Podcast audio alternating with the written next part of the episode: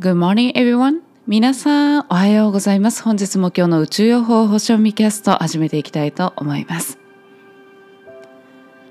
カシェのオーガニックチョコレートが美味しいんです。ゆいです。はい、というわけで本日もよろしくお願いいたします。今日は2022年1月22日、太陽さんは水亀座エリアの2度に移動される日となります。今日のシンボル、メッセージとしましては海軍からの脱走兵ということで、何を言ってくれてるかというと、自由な心で理想の生き方をしようと決意し行動するということを言ってくれております。昨日は手放しでしたよね。昨日は今までね、慣れ親しんできた習慣であったり古い価値観っていうものを手放して、自分の本当の望みを把握しようよっていうことを言われていたんですけれども、そこからですね、実際に自由な心になっていって、そして、理想の生き方をしようと決意して実際に行動を移していきましょうねっていうことを言ってくれております。で、今回のシンボル、海軍からの脱走兵ということで、海軍、まず海というのは 集団的な感情を指し示すんですよね。そして海軍、海の軍ということは集団的感情を制御する集団性を意味するんですね。ここではここのシンボルではそういうことを意味しております。実際の、海軍の人がそういう意味ということではありません。この西洋占星術のシンボルのここではこういう意味がありますということですね。で、そこからですね、それを脱走しているわけですから、どういうことかというと、個人の感情まで支配する集団的規律から脱走して、心の中は個人の自由であるという姿勢を貫いていくという意味になるんですね。なので、感情的なしがらみに縛られることなく、心は常に自由であることということを言ってくれているわけなんですよね。そう、心が自由でないとどうしてもそれが体に反映されて、そして環境にも反映されていくんですよね。やっ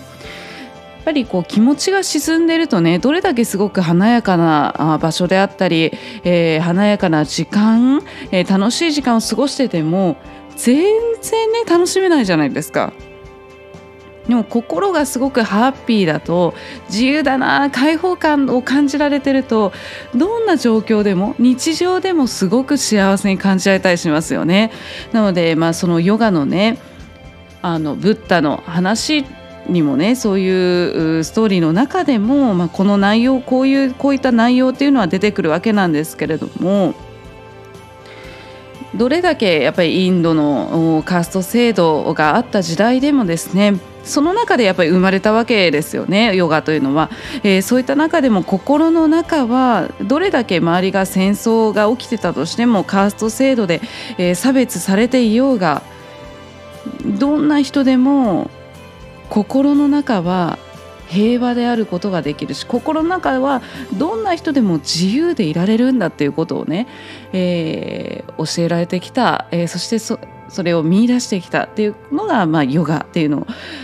一つとしてありますので、そういった水亀座のその自由っていう部分ですよね。そのキーワードというところ、感情的なしがらみに縛られることなく、心は常に自由でいましょうということを今回のメッセージとして言われております。そうですね、まず心が大事です。はいではですね、今日の天体いきたいと思うんですけれども、お月様ですね、引き続き乙女座にいらっしゃいます。で、今回その衝突エネルギーとして海王星、そしてパラスアテナですね、こちらがほとんど丸1日ですかね、はい、衝突エネルギーとして流れておりますので、いろんな情報が飛び交って、ちょっともうなんかよくわからなくなったりね、本当のこの答えというものが見つかりづらかったりだとか、あとは少しその、お隣にいらっしゃいますパラスアテナですね、知恵の女神、戦いの女神とも言われてますけれども、まあ、美徳の女神になりますので、少しこうなんていうんですか、品格を持って意識をして、品格を持ってその部分ちょっとね意識しながら自分の魂が、美しいとね感じる生き方を意識していくこと、そして、乙女座の要素ですよね、健康であったりだとか、やっぱりご自身のそうですね、健康の部分を意識すること、心と体を大切にすることですよね、そういったところを意識されると、まあ、その衝突のエネルギーっていうのはそんなにね影響ないと思うんですけれども、それと真反対なところへ行くと、そうですね、パラスアテナがメリューサの、ね、頭を蛇の頭にしたようなこうガツンと、ね、衝突エネルギーくるかもしれませんので、そちらのあたりですね、お気をつけいただければと思います。はい、ただですね、ジュノーという女神の、サポートのエネルギーですとか、まあ、この部分は自分自身の自立ですよね、そして破壊と再生のサポートのエネルギーですね、そして、豊穣の女神セレスのエネルギーサポートのエネルギーも流れております。はい、ただ、やる気スイッチですね、個人の力を発揮していく火星のですね衝突エネルギーが19時夜からですね流れていきますので、そのあたりがちょっとね衝突とかちょっと感情であったりだとかちょっと乱れやすかったりっていうのが、まあ、起こりやすいというのもね出ておりますので、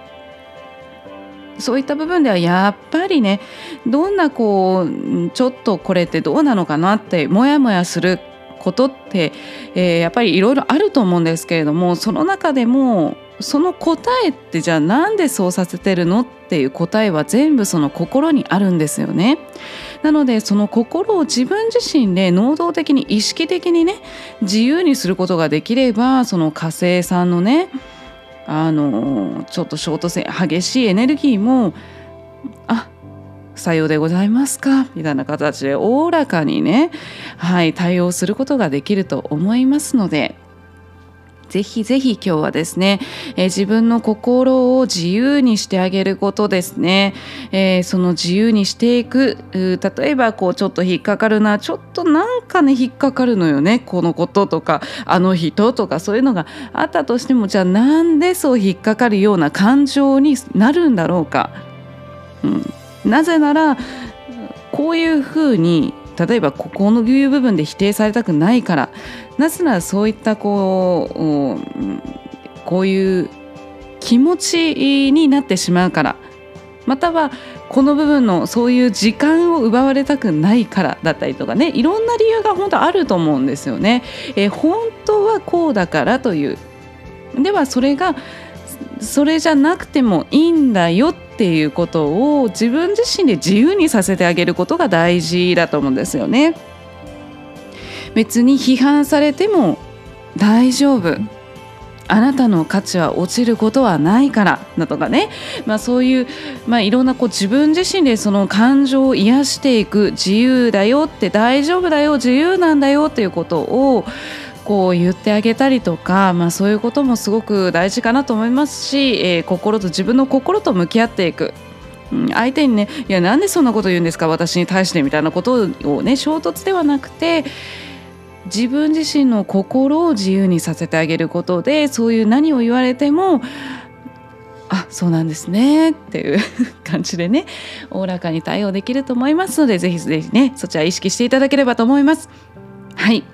常に自由はあなたの心にあります。そして自分で自由というものは作ることができますし、自由そのものになることはできるんです。ということで今日のメッセージいきたいと思います。ではまずはパワーメッセージですね。私は自分の体を大切にします。心が平安になるとそれが完全な健康として体に反映される。いやもうまさにじゃないですか、今ねお伝えしてた内容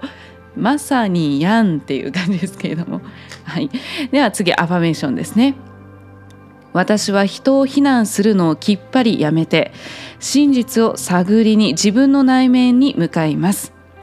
私の意識の中にあって人生にマイナスの状況を作り出している原因と行動様式をきっぱり断つことを私は断言します。いやですからまさにじゃないですかこれね。最後メッセージねお伝えしますね。私は私の人生に奇跡を歓迎する。今日は奇跡に心を開こう。命が自分を愛してくれていることを以前よりもちょっとだけ受け入れると決めるたびに奇跡が起こるようになる。そうなんです。そうなので、まずは相手を非難するのではなくて、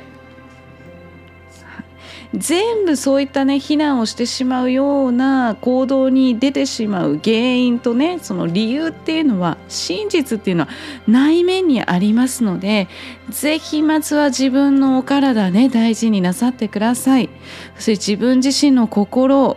穏やかにしてあげること、自分の心とまずは寄り添ってあげることですね。そうすることで完全なる健康そのものになっていきますので反映されていきます。そしてそうすることで命っていつも自分を愛してくれてるんだなっていうことに気づくことができるし、それをいつもよりもちょっとだけ受け入れることができるんです。そうすることであなたのもとに人生の奇跡起こるようになります。訪れるようになりますということで、私は自分の体を大切にします。私は人を非難するのをきっぱりやめて真実を探りに自分の内面に向かいます。私は私の人生に奇跡を歓迎します。ぜひこちらですね唱えていただいて、今日も衝突のエネルギーに乗っかることなく軽やかに素敵な一日をお過ごしください。今日も素晴らしい一日を。バイ。